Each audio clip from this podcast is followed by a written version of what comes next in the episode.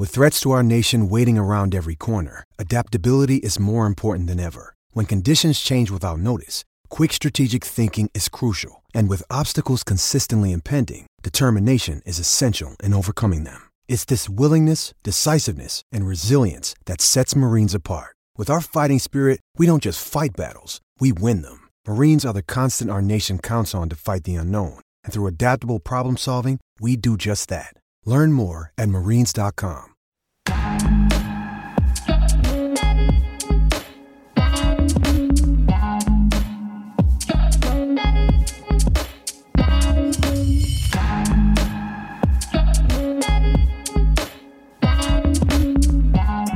Yeehaw! Yeehaw! Welcome. Welcome to a fearless edition of Fearless with Jason Whitlock, uh, a cowboy edition of Fearless with Jason Whitlock. So I got my uh, Nashville appropriate shirt on.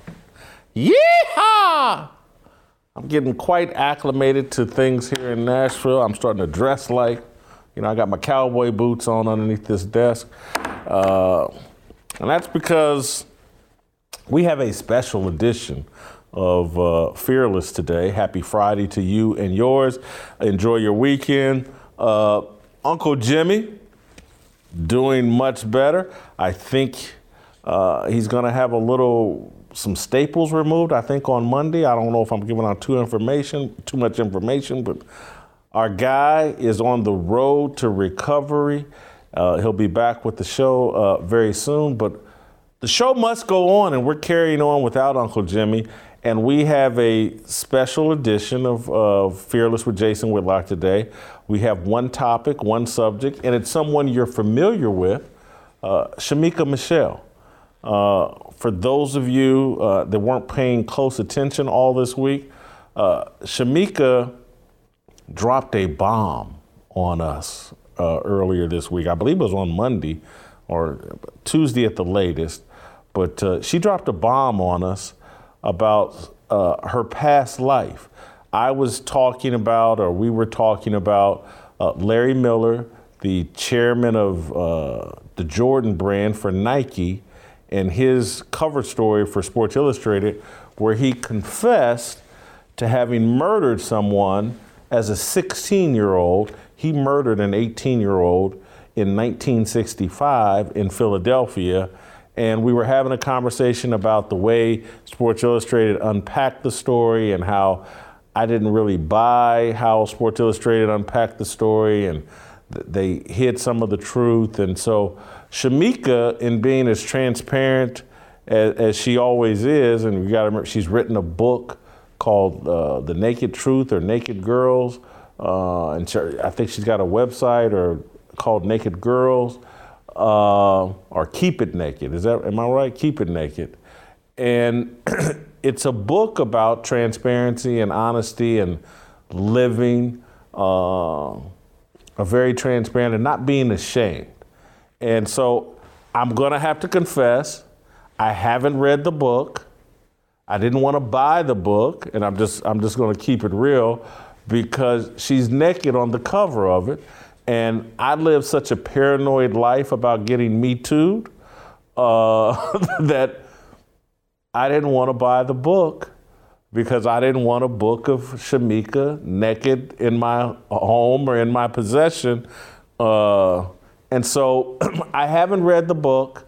Uh, I have, over these past couple months, been getting to know Shemeka, but I did not know that as an 18 year old college freshman, she was involved in a fight uh, with a girl, and things escalated. And Shemeka shared a story that, look, well, I'm just going to play a clip, and here's what Shemeka said on the show earlier this week. To me, he is using this to just sell a book. The fact that he claims that he has remorse for or that he's felt bad all this these years is a crock of crap. I tried to shoot somebody when I was in college. I shot at her the first time, I missed, then I held the gun to her head and pulled the trigger, but the gun jammed. I have not been uh, quiet about that. I've been open about it because I've used it to teach my children about making bad decisions and having a bad attitude, to teach other people about making sure that you know how to control your anger. They started calling me quick draw at, at, school because they just knew okay this girl has a gun and she's not afraid to pull it out or or fire it uh, so that confession from Shemeka shook me up and I told we unpacked it a bit on Monday uh, probably we spent 10 15 minutes on it but I promised that hey look later in the week we're going to have to have a more a longer discussion and more of an unpacking of the life and times of Shemeka Michelle. Uh, we can't do this when I'm I'm surprised and just learning this, and because one, I really like what Shemeka brings to the show, and I want to make sure that we tell her story uh, in a way that makes sure that the audience is comfortable with Shemeka Michelle and who she is today at age 46 as opposed to who she was at 18. And so I kept saying all, all week, we're going to get to it, we're going to get to it. And so here we are today on Friday, and, and we're going to bring Shemeka on to uh, get a little bit more into her background so that we all understand her story. And I think, obviously, I've talked to Shemeka throughout the week off air, and I have a bit more of an understanding of her story. But uh, I think it's interesting, it's fascinating. You got to remember, I hold very, you know, Christian values, and and I have. And one of the first thoughts I, I, I thought about when Shemeka told her story, and what I thought about all this week is, if a guy friend had told me this story, what would my reaction be? and and and this is just me being completely transparent. I I, I have some friends, and I, I'm thinking of of one friend in particular who's uh, in jail right now. He hasn't been, I don't think, convicted yet, but uh, you know, was involved in a shooting and in the death of a person. And the guy was a friend of mine, and I'm gonna be honest, I still consider him a friend. Um, and it's not that I don't judge his sin because I do, but man, people live very complicated lives and are at different stages in their lives at different times and and and um, I just know that if a guy told the story Shemeka told, we would have a different reaction. We've listened to rappers, particularly male rappers, for decades brag about all the things they allegedly did and all the things they're allegedly involved in, and and uh, what is uh, 50 Cent song "Many Men"? Uh, it's basically him telling a backstory about what he did, what happened to him, and what he did to somebody. And 50 Cent's a respected celebrity, and uh, Snoop Dogg went on trial for murder. Uh, put out a video. Murder was the case. It's a very satanic song. Snoop Dogg's one of the most beloved celebrities we have here in America. Jay Z, all these guys. And so uh, let's make sure as we listen to Shemeka tell her story, let's don't be hypocrites here. Uh, let's try to listen with an ear of understanding and let's be respectful of who she is today at 46 as opposed to who she was at 18. So, uh, Shemeka, welcome back uh, to the show. And, and I, I guess I want to start here, if you could. Let's go beyond or back before you were an 18 year old freshman at North Carolina A&T, I believe. Uh, yes. Let's let's go back before that how did you grow up? Where did you grow up? What, what, what kind of childhood did you have? Well, I think I had a really good childhood considering I am a product of rape. My mother was raped at 14 going to cheer camp, and I was born to her at 15. Initially, the thought was she was going to give me up for adoption, but then she changed her mind. However, she was still young and living with my grandmother. Uh, so that was a decision that she couldn't make on her own. Initially, my grandmother was not for her bringing me home, and I stayed with a family friend for about two months. And my grandmother would come and visit me, and eventually she decided that she wanted to bring me home. At the time, my mother was in an all-girls school in Staunton, Staunton, Virginia, because she had won a scholarship to go to an all-girls school. So for the first two years of my life, except for holidays or weekends when my mother got to come home, I was with my grandmother and my uncles. You know, they if my grandmother had to go to work, my uncles took care of me. One who was only 11 years older than me, so they were really young and teenagers trying to help out with the newborn.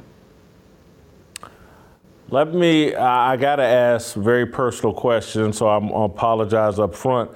Did your mom know the man who raped her, or was it a complete stranger? A complete stranger. And was anyone ever convicted of that crime? Do you know who your father did you ever meet or know who your father was? No, she actually didn't tell anyone.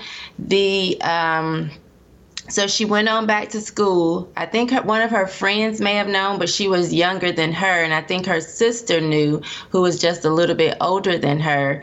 But she went on back to school. My grandmother did not know, nor my grandfather. He didn't live in the home. She went back to school, and I think it was. Um, the the person in charge of the school, his wife noticed. Someone in the cafeteria noticed that every time my mother would eat, she would go uh, leave the cafeteria and go and throw up. And so they finally, you know, brought my mom in, wanted to talk to her, and was asking her if she was pregnant. She said no.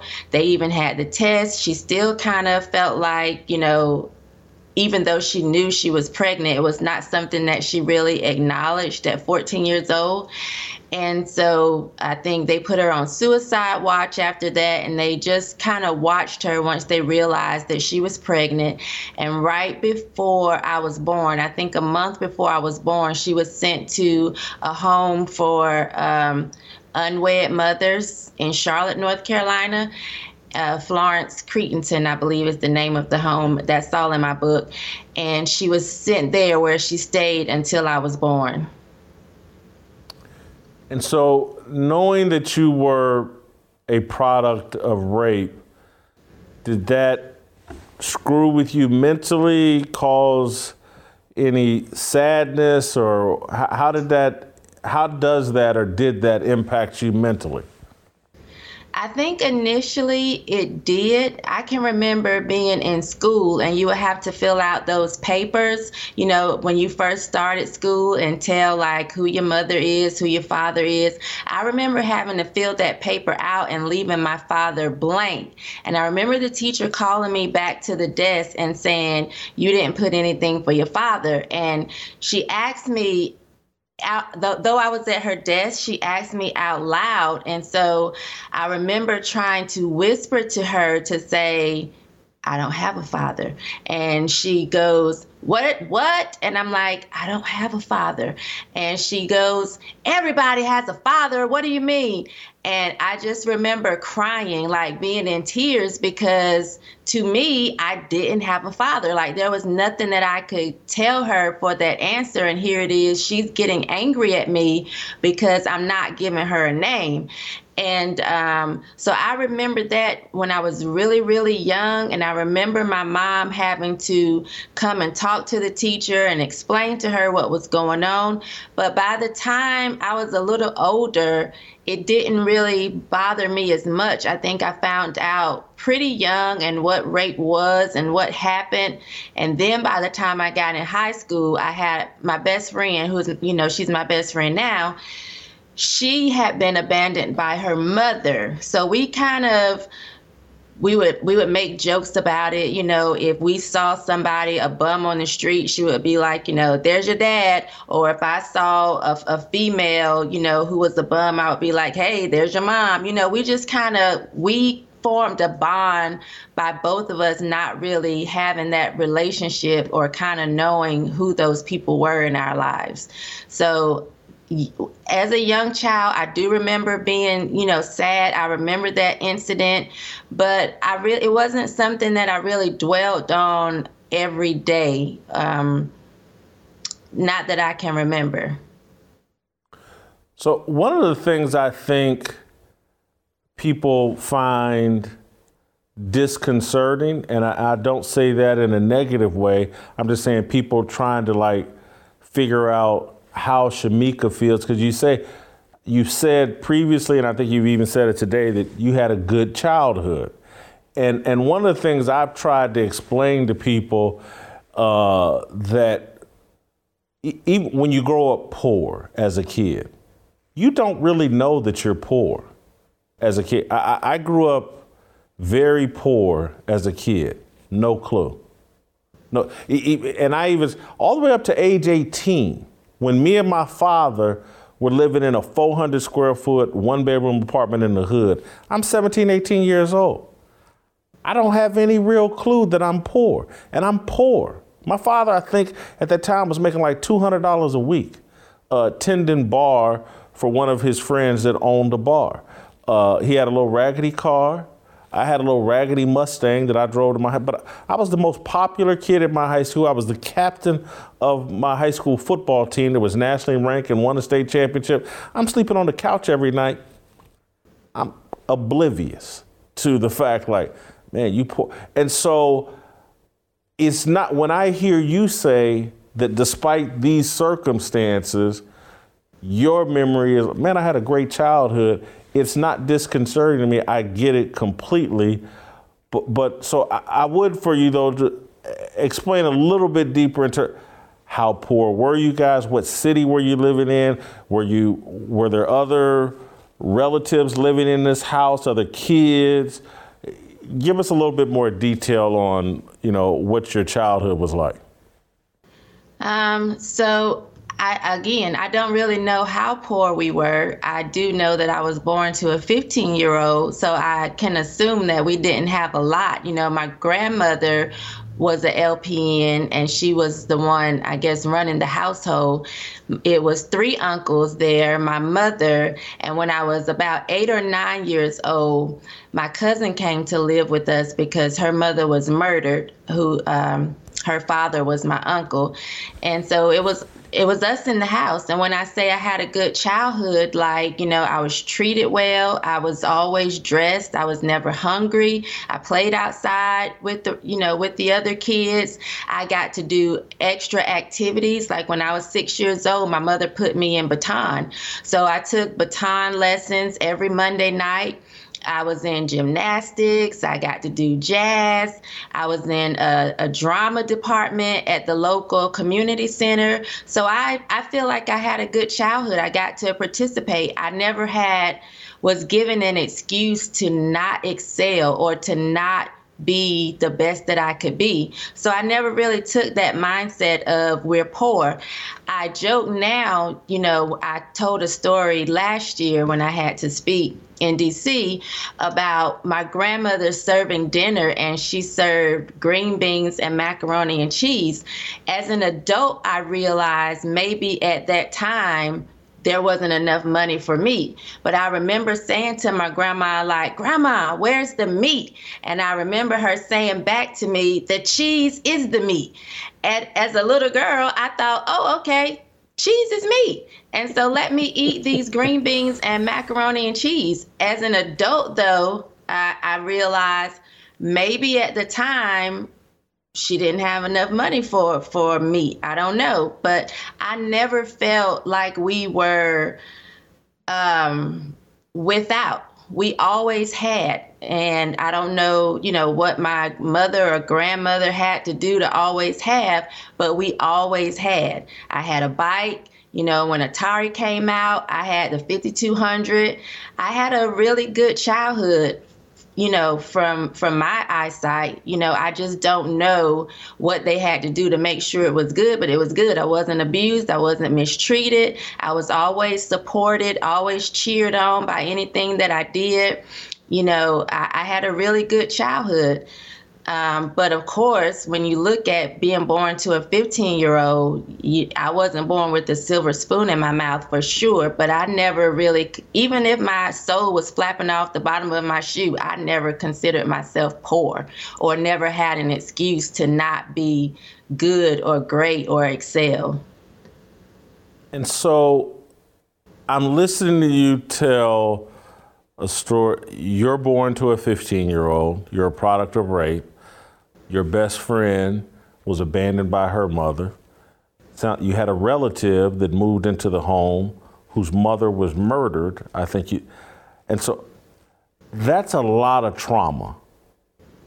And and and I'm wondering, at any time have you had counseling, or do you look back and understand like, I mean, there's one thing to deal with poverty, and and you can be completely oblivious to that, and because I know that is the case with all kids, but that that does seem like a, a high level of trauma within that within that home. And I want, have you talked with anybody about that, or have you reflected on any of that? So I have had counseling as an adult, especially when I was married and just having to go through not just couples counseling, but then individual counseling as well. I think I do look back and say, wow, like, you know, I, I am still here in in spite of everything that I've been through. But at the time, it honestly didn't feel like a lot. But when I look back at some of the things that I've done and some of the things that I have endured or overcome, then it, it does seem like wow, that that was a lot.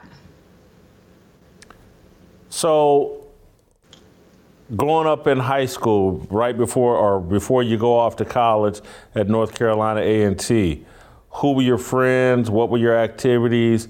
What, what, you know, one of the things I thought listening to you on Monday, I was like, man, Shemeka had some shady friends. uh, is, is that accurate? No, my close friends were they weren't shady, but I had some people that I did deal with that were a little shady. I was dating a guy my senior year of school who was arrested for attempted murder. I do believe that it came back as self defense, but he wasn't allowed to go with me to the prom because we had to get our prom dates approved if they didn't go to the school, and he had already uh, graduated, and he didn't pass that because he had this issue going on as far as being, you know, arrested for attempted murder. Um, but my close friends, they were really good. You know, we we graduated. most of all of us, there were like seven of us that hung really tight together in the top of our class. Went off, went on to college. I graduated who's who among American high school students. I graduated a North Carolina scholar. Uh, so it, by all, you know, by a lot of people's definitions, we were really good kids, really good girls. So we didn't have any issues. Nobody would say, "Oh, they were gangsters or they were shady." You know, we we got in fights. Some of us, like a lot of people, but we weren't like um, we weren't menaces to society. No, no one would say that. But I did have that one guy that I was dating my senior year, who to me wasn't even raised that way either. But when you just kind of, I guess, listen to certain music or just feeling like this is the cool thing to do, you do it even though that's not really who you are. And so I feel like even just hanging around that, you know, I saw the good in him, but I can see how other people did not. So for me, in my background, is I did I don't feel like I knew, and I'm a little bit older than you uh, by nearly a decade. I, I didn't know any girls that carried guns at 18, and and particularly not on college campuses. And maybe there were some pistol packing girls, and I was just oblivious to it uh, at Ball State. And and and but that that I'm just for other people.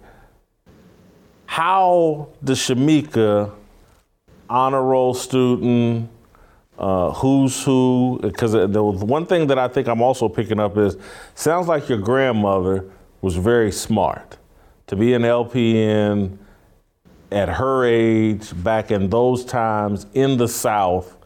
She sounds like she probably had to be exceptional. And it sounds like your mother was headed down that track, sent off to private school, it sounds like, to really try to excel. And so I see where the intelligence is coming from. You, you were you inherited that, or that that's part of your lineage. Uh, but I, don't. Uh, tell me the city y'all were growing up in, or the town, and it just it sounds like it was a pretty rough and tumble place. If if how are you packing a pistol at age 18? Okay, so I was raised in Durham, North Carolina. And when I went away to school, my friend was dating a guy who I said was from Fayetteville, North Carolina, but he was a football player. And I don't know how he got the gun, but he gave it to us, and she was scared to carry it. I wasn't scared. So I started to carry his gun, but it, it was a nine millimeter, and to me that was big. And so I liked carrying a gun, but it just didn't fit in my purse well. I don't even know why I liked carrying. Why did carrying you like gun. carrying a gun?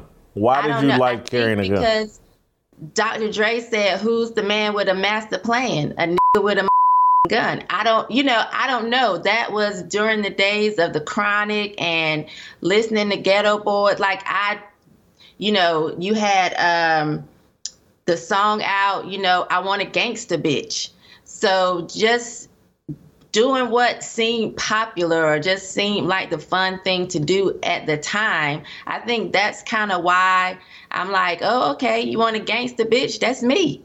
Um, and so we would carry his gun. Let, let me stop just, you for a moment. Oh. Let, let me stop you for a moment because I want you to address this point that I think I'm hearing from you quite clearly, and it's something I've always believed. We keep running around with this myth that this gangster rap music doesn't influence young people.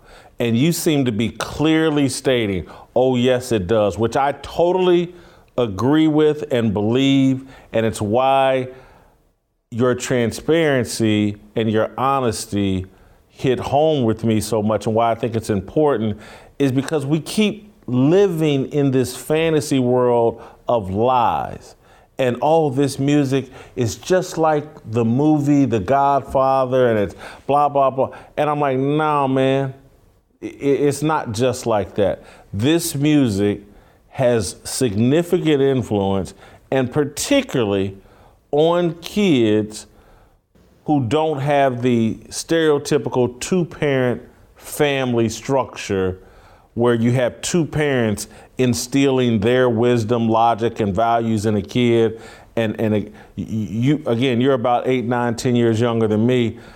But, but when kids your age grew up with headphones and uh, things like where you could plug into Dr. Dre's world completely, and whoever, the NWA and whatever, and it does have a real influence. And so I, I just, I don't want to put words in your mouth, but your thoughts.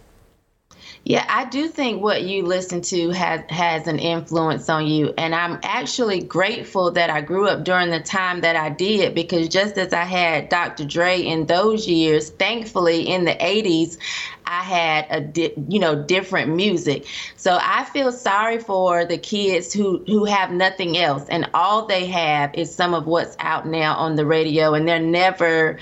Um, they they never get to experience anything else or hear anything else because I do believe that faith cometh by hearing.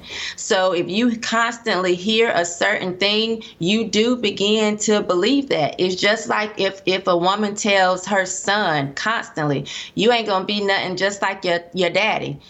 he's going to start to believe that. So I do believe when you're constantly hearing something and you're inundated with a certain thing all the time, it does have an effect on you. So we've already heard the story and we replayed it about what happened to you at, at North Carolina A&T. We talked about it on Monday a bit more in depth. And, you know, today we played a highlight from it. But uh, I, am just going to go over it because I, I really don't want to spend a lot of time dwelling and repeating that. I want to know how you transitioned and where you're at now, but I'm just going to re- restate for people that didn't see what was said earlier. Shemeka got into a fight with another young woman at North Carolina, North Carolina A&T. Uh, they all ran off, and then y'all saw each other later in the day or later in the afternoon or evening? So what happened was I got into the fight. At the time, I was wearing a, a leg brace because I had um, sprained a ligament in my knee, and so at, when we were fighting, I did step away from her and I pulled my gun out uh, pretty much as to say, if you're not going to make the decision on your own to get away from me, let me help you. And so nothing happened. She she ran off. We got in our cars. We left, and I left campus, and I went over to the guy's house, and I was sitting there. We were sitting there watching TV. And It was me and the other female was another was one of my friends, and they came knocking on the door and so it was about, I don't know, seven or eight girls, somewhere between six and eight girls. And they then wanted to threaten me and they wanted to t- let me know. And I was saying how she was holding her hands inside her coat at the time and she was telling me that when she pulled out her gun, she was going to use it because you shouldn't pull out a gun if you're not going to use it. So at this point, I'm thinking, gosh, I'm going to have to shoot her before she shoots me. And it it was a situation where they to me then came looking for trouble and then wanted to threaten my life because the first incident was over. We had already left campus. You know, I didn't try to threaten her with the gun at the time, or I didn't say, hey, when I see you again, I'm going to get you. None of that.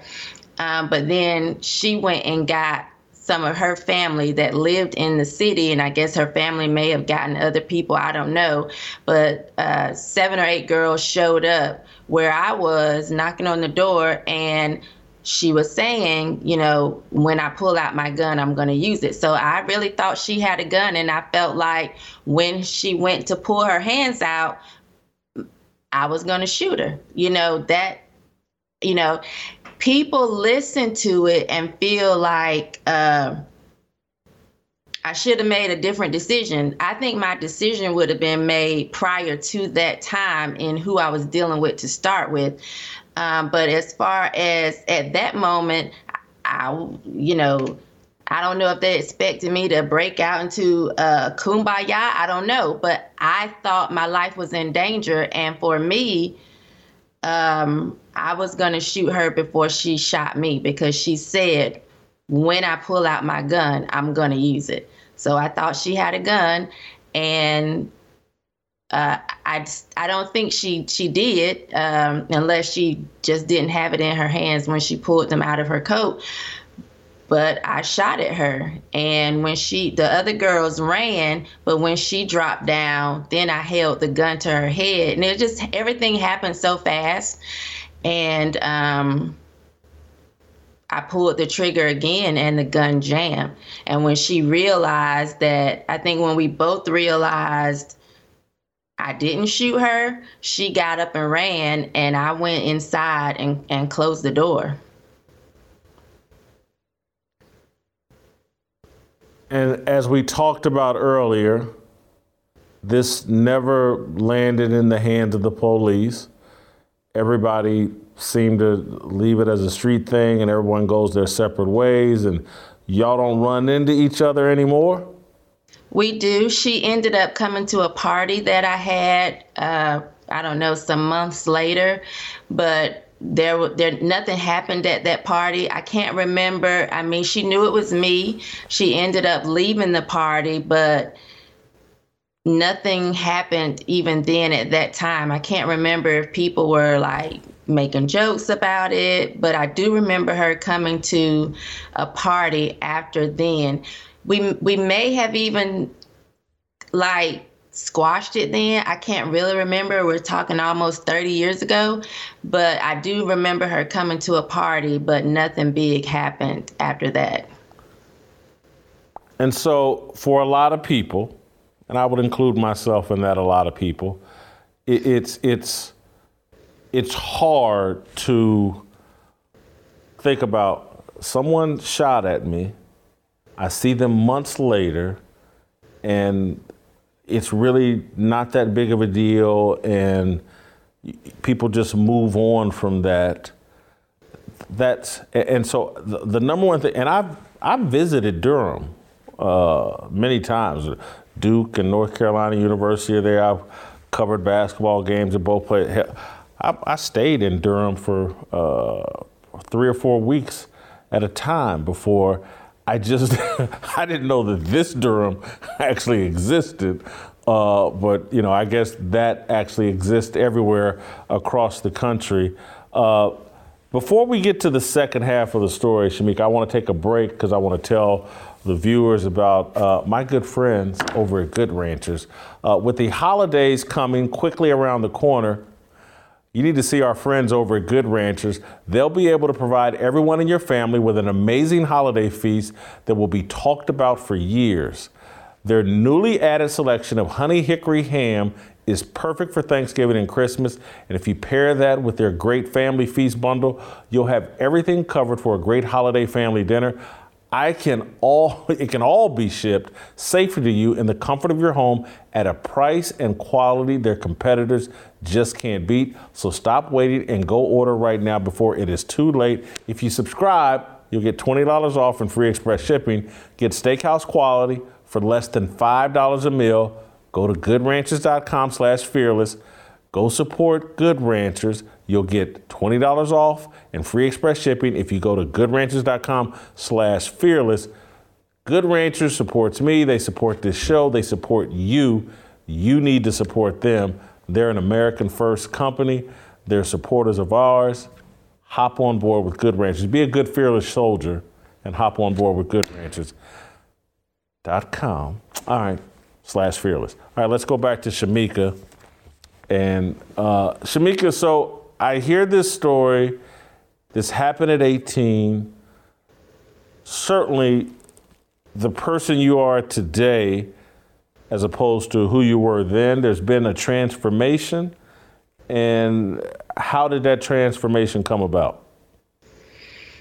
So I think, as I told you before, I think it was just a series of things. Um, so I don't have exactly one particular thing. I do remember my mother telling me that I would die a horrible death because I was mean as a snake. So I remember not wanting to die a horrible death and to work on myself and not be mean as a snake. Um, and I think just some things happened where I was still hanging around, you know, people, not bad people, but people doing things that were were not good.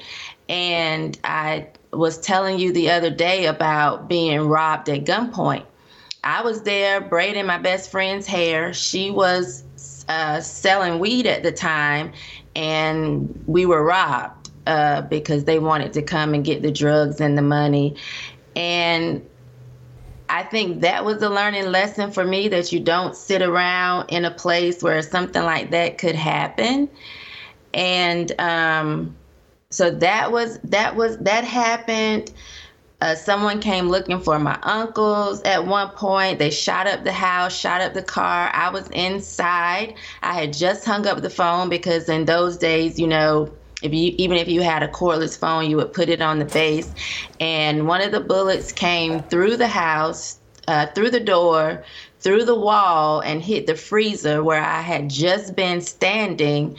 And I'm like, okay, I like I knew I can't be around people that don't want to live or stay alive. And so just a series of things happening and realizing, okay, like I knew I couldn't carry a gun, but I hadn't got to the point where I realized I shouldn't be around people who were still doing, you know, things that I wasn't doing. So then I graduated to that point of realizing I don't want to be around somebody that's living a different life than I am.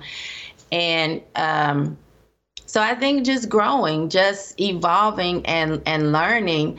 I, there wasn't one particular thing that changed me. Like I didn't have just this epiphany, like oh, I'm I got to be different. It was really just kind of evolving and growing. And then in 2001, the New Year's Eve going into 2001 we always went to church on New Year's Eve. That's how I was raised. Even if I went to a party afterwards, I went to church first. There was a preacher there, and he had a very young congregation, and he just was very relatable. And he, he came to visit our church, and he was just very relatable. And I heard him, and I wanted to to find more about how he had these young people in his church that really seemed like they were into living uh, Christian lives. So I started going to his church, and that also started a, a change in me. Just being more excited about the Bible and learning about God and having a closer relationship. So that pretty much changed for me. And I do believe it was, it may have been the, the actual, the year going into 2000. I can't really remember, but it was somewhere around that time. And I started attending his church and just learning more about the Bible and just continued my evolution from there. The the evolution I felt I was already on because my daughter was born in 96 before then. And so there were a lot of things that I wanted to do differently once I had a child as well. And so I, I don't ask any of these questions uh, disrespectfully, but I just w- want to understand uh, I know at one point in conversations this week, and I, I, wasn't clear on this, but I should have been should have guessed or known based on the cover of your book. But at one point in your 18, 19 years old, you're working as a dancer, uh, mm-hmm. you know, in an adult club, and and so you go from a stripping to were you and I, and again, I'm not asking disrespectfully. I'm just trying to understand did at some point you became an ordained minister and that was not a joke? You you you and so walk me how do you go from stripping to ordained minister? Walk me through that. So i was stripping at 18 and um so i go from that to having a child at 21 really wanting to do things differently for her. And then by the time I joined this new church that I was just talking about, I just got really into learning about God. Although I had been raised in the church, there, there was a lot that I knew. I didn't have that love or that desire for actually walking the talk. You know what I mean? And so at this point, that's kind of when that fire was sparked in me to actually do what the Bible was telling us to do. And so uh, at 18, I stopped stripping because the guy that I was dating, I think maybe he had some type of like he knew because it was a secret. It wasn't something popular back then. Like now, girls brag about it and people know that they're strippers and they think it's the cool thing to do then it was something that I hid and I was quiet about. It wasn't something that you celebrated and, you know, told everybody about. And so I think the guy may have gotten wind that maybe I was doing that. He wasn't sure. And I remember him telling me, if I ever found out you were doing something like that, I would never talk to you again. And I quit.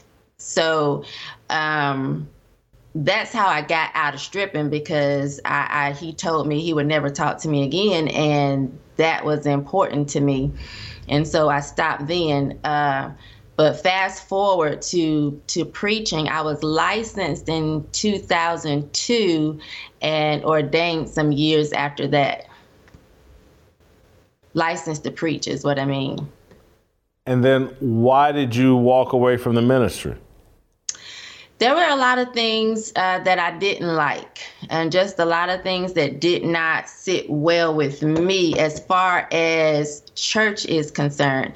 Like, I still feel like I have a message, I still feel like I have a reason for being here or a purpose, but there were a lot of things in church or the churches that I attended at the time that I didn't like. One of those things uh, was the order.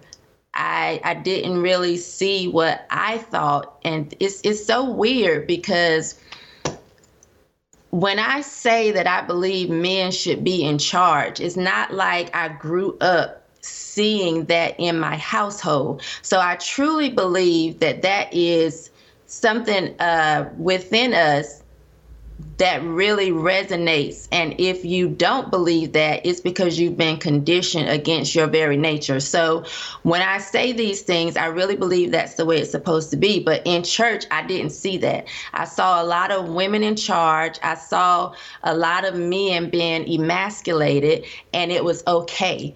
You know, I felt like, um, we weren't really being taught what we should have been taught. And for me, it had a, a, a, great effect on my marriage. You know, it was one of the things that had a, a big, big effect on my marriage. And I just saw too much pomp and circumstance in the church, too much of wanting to to be important or, you know, wanting to have a title and be reverenced a certain way even if you weren't living the way that you should it was it was too much of that. And so i just wasn't in a, in a, in agreement with that. And i felt like there must be more than this for real. Like just coming to church on sundays and wednesdays for bible study and running around the church and shouting and falling out it has to be more than this. And so I didn't really feel like it was having the effect that I thought it should have on first my life and then the reach that I thought, you know, for other people. I saw a lot of people lying. That's how I was when I talk about how Naked Girls came to be. I feel like if I had had some people around me that were honest maybe there would have been a different outcome. I don't know, but I felt like people were wearing masks, people lie, people, you know, are in disguise. They weren't real, they weren't open. I had an issue with that, and I did not want to be that person. So I felt like I wanted to be the person that I wish I had when when I needed help or when I needed somebody to be honest with me or when I needed somebody to say, "Hey girl, uh you're about to make a big mistake. I know because I did this. Or, you know, people just, I feel like in the church, they feel like they have to uh, lie about who they really are or the things that they struggle with. They'll tell you a little bit because it sounds good in a sermon, but everything is always just sugar coated in my opinion in the church and I didn't like that and I didn't feel like that was what I was supposed to be doing. I felt like my purpose was to be transparent and to be honest and to be that person that I don't feel like I had. And so, when did you transition into talking about, speaking about uh, politics? I, I, I, find you told me at some point you attended CPAC, and when did this version of Shemeka come about? So um, after going through divorce, I divorced in 2012. I started Naked Girls in 2013. So I've been online kind of just speaking about things that I've learned over the years And I never professed to be right, but I always professed to be honest. And I think that drew people to me. So I've been online for for years now, just really talking about things that I see going on in the culture or the community. And I happened to get kicked off Facebook for saying that Father's Day was for men. And so I started putting my videos on Twitter because my best friend said, Oh, you only want to be on Facebook so you can be nosy and see what's going on in Durham. Start putting your stuff out on Twitter. So that's what I did. And what I noticed was uh, it was conservatives that kind of flocked to my message, and I didn't understand why because I thought I was just talking common sense stuff, you know, about men being the leaders and uh, running their household and women can't be men, men can't be women. You know, I'm thinking I'm just talking about common sense stuff. I didn't even really know that it fell along party lines or anything like that. And so in 2018, I think that's when the Kavanaugh hearings were going on. And so I just started putting out my thoughts about that. And people started to flock to me and kind of say, hey, would you, you know, come on to talk about this? Or can we get you to participate in this event? And so I realized how much politics kind of uh, in intertwined with life something that I didn't really think about before. Um, my children all went to charter schools. So here it is. I believed in school choice, but at the time, I never knew that even that kind of fell along party lines and that there were people who didn't believe in school choice and thought that was bad and you know so i kind of just got in it just really by by being honest and sharing me and sharing my truth and that's how I got into to to politics that way just looking at stuff and saying this doesn't make sense.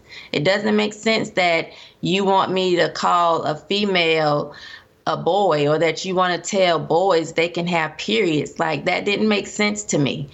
And so I always feel like, you know, it was just me talking about common sense things and I didn't I did it so open and honestly that I guess people just like to hear that. And so that's just me being me. We'll end here by what is it that you want to accomplish? What what what do you want to do with the next five years, 20 years of Shemeka Michelle? I want to uh, I want people to start being who they really are. And I was talking to you earlier and I know that people felt like, "Oh, well is she sorry about what she used to do or, you know, has she really changed?" And I get irritated sometimes with people in church because I often wonder do they believe what they claim that they believe. So if if I could do anything, it would be to have people be more open, be more honest, be who you really are, and believe what it is that you say you believe, whatever it is. If you say you're a Christian, well, how can you ask me, am, am I remorseful for things that I did 30 years ago if I've already repented, if I believe that I'm a new creature, if I believe old things passed away, if I believe, behold, all things become new, then I expect Christians to see that and really believe that. If I believe life and death is in the power of the tongue, I expect people to, or if you claim that's what you believe, not saying you, Jason, but people, I expect to see that in people, to stop just um, saying if it ain't one thing, it's another. If it ain't for bad luck, I wouldn't have any luck at all. Like, I just want people to start being open and honest and really just trying to be good people and realize that you're going to make mistakes.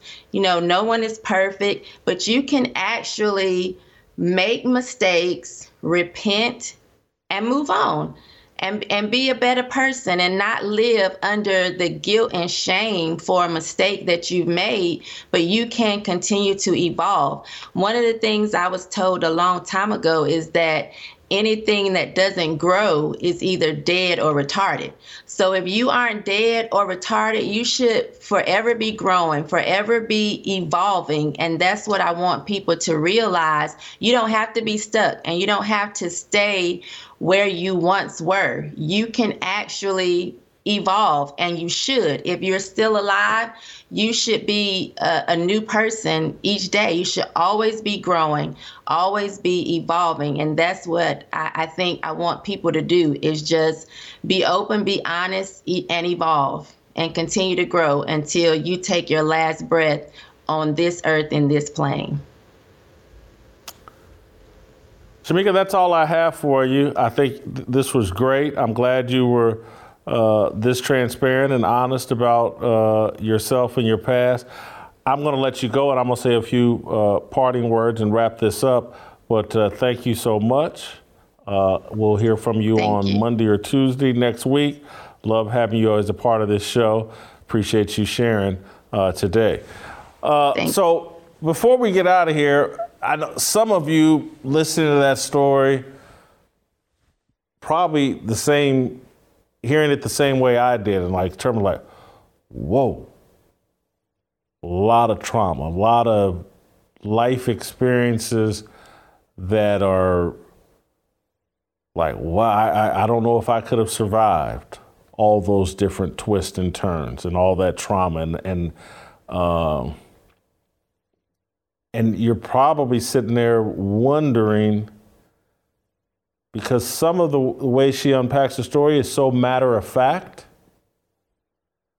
And, and it's like she, she grew up and lives in a different reality and culture than perhaps you're familiar with. And because some of it, it, it strikes me that way as well. But even though I didn't completely grow up like Shemeka, I certainly know people who do and did.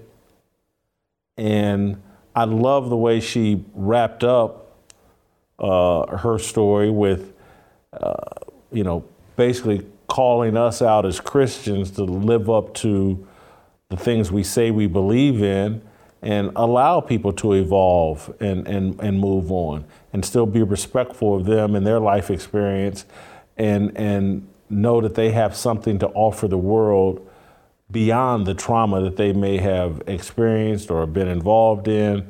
Uh, I think Shemeka has something important to say, and I, I think I want myself and this show to help her, to help hone her message, and to help her help people understand people that come out of different situations than the perhaps the normal or what we perceive as the normal culture and environment. Um, I'm just glad uh, we stumbled upon Shemeka, brought her onto the show. Think she's going to remain an asset on the show. Uh, but I, I wanted, I wanted myself and I wanted the audience to know who Shemeka is, and wanted you to know her background so that you could uh, better understand her point of view and perspective. All right, so uh, let's roll some Tamara, and uh, we'll roll out of here, and uh, we'll see you on Monday. Uh, thanks for uh, joining me. That's it, and that's all.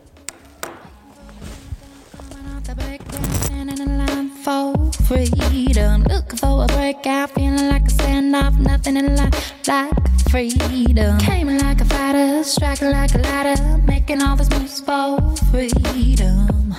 I want freedom.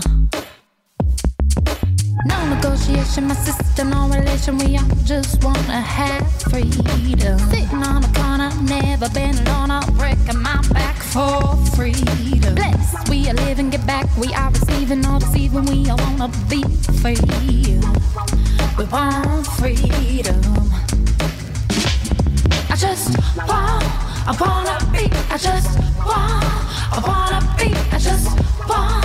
I wanna be, I just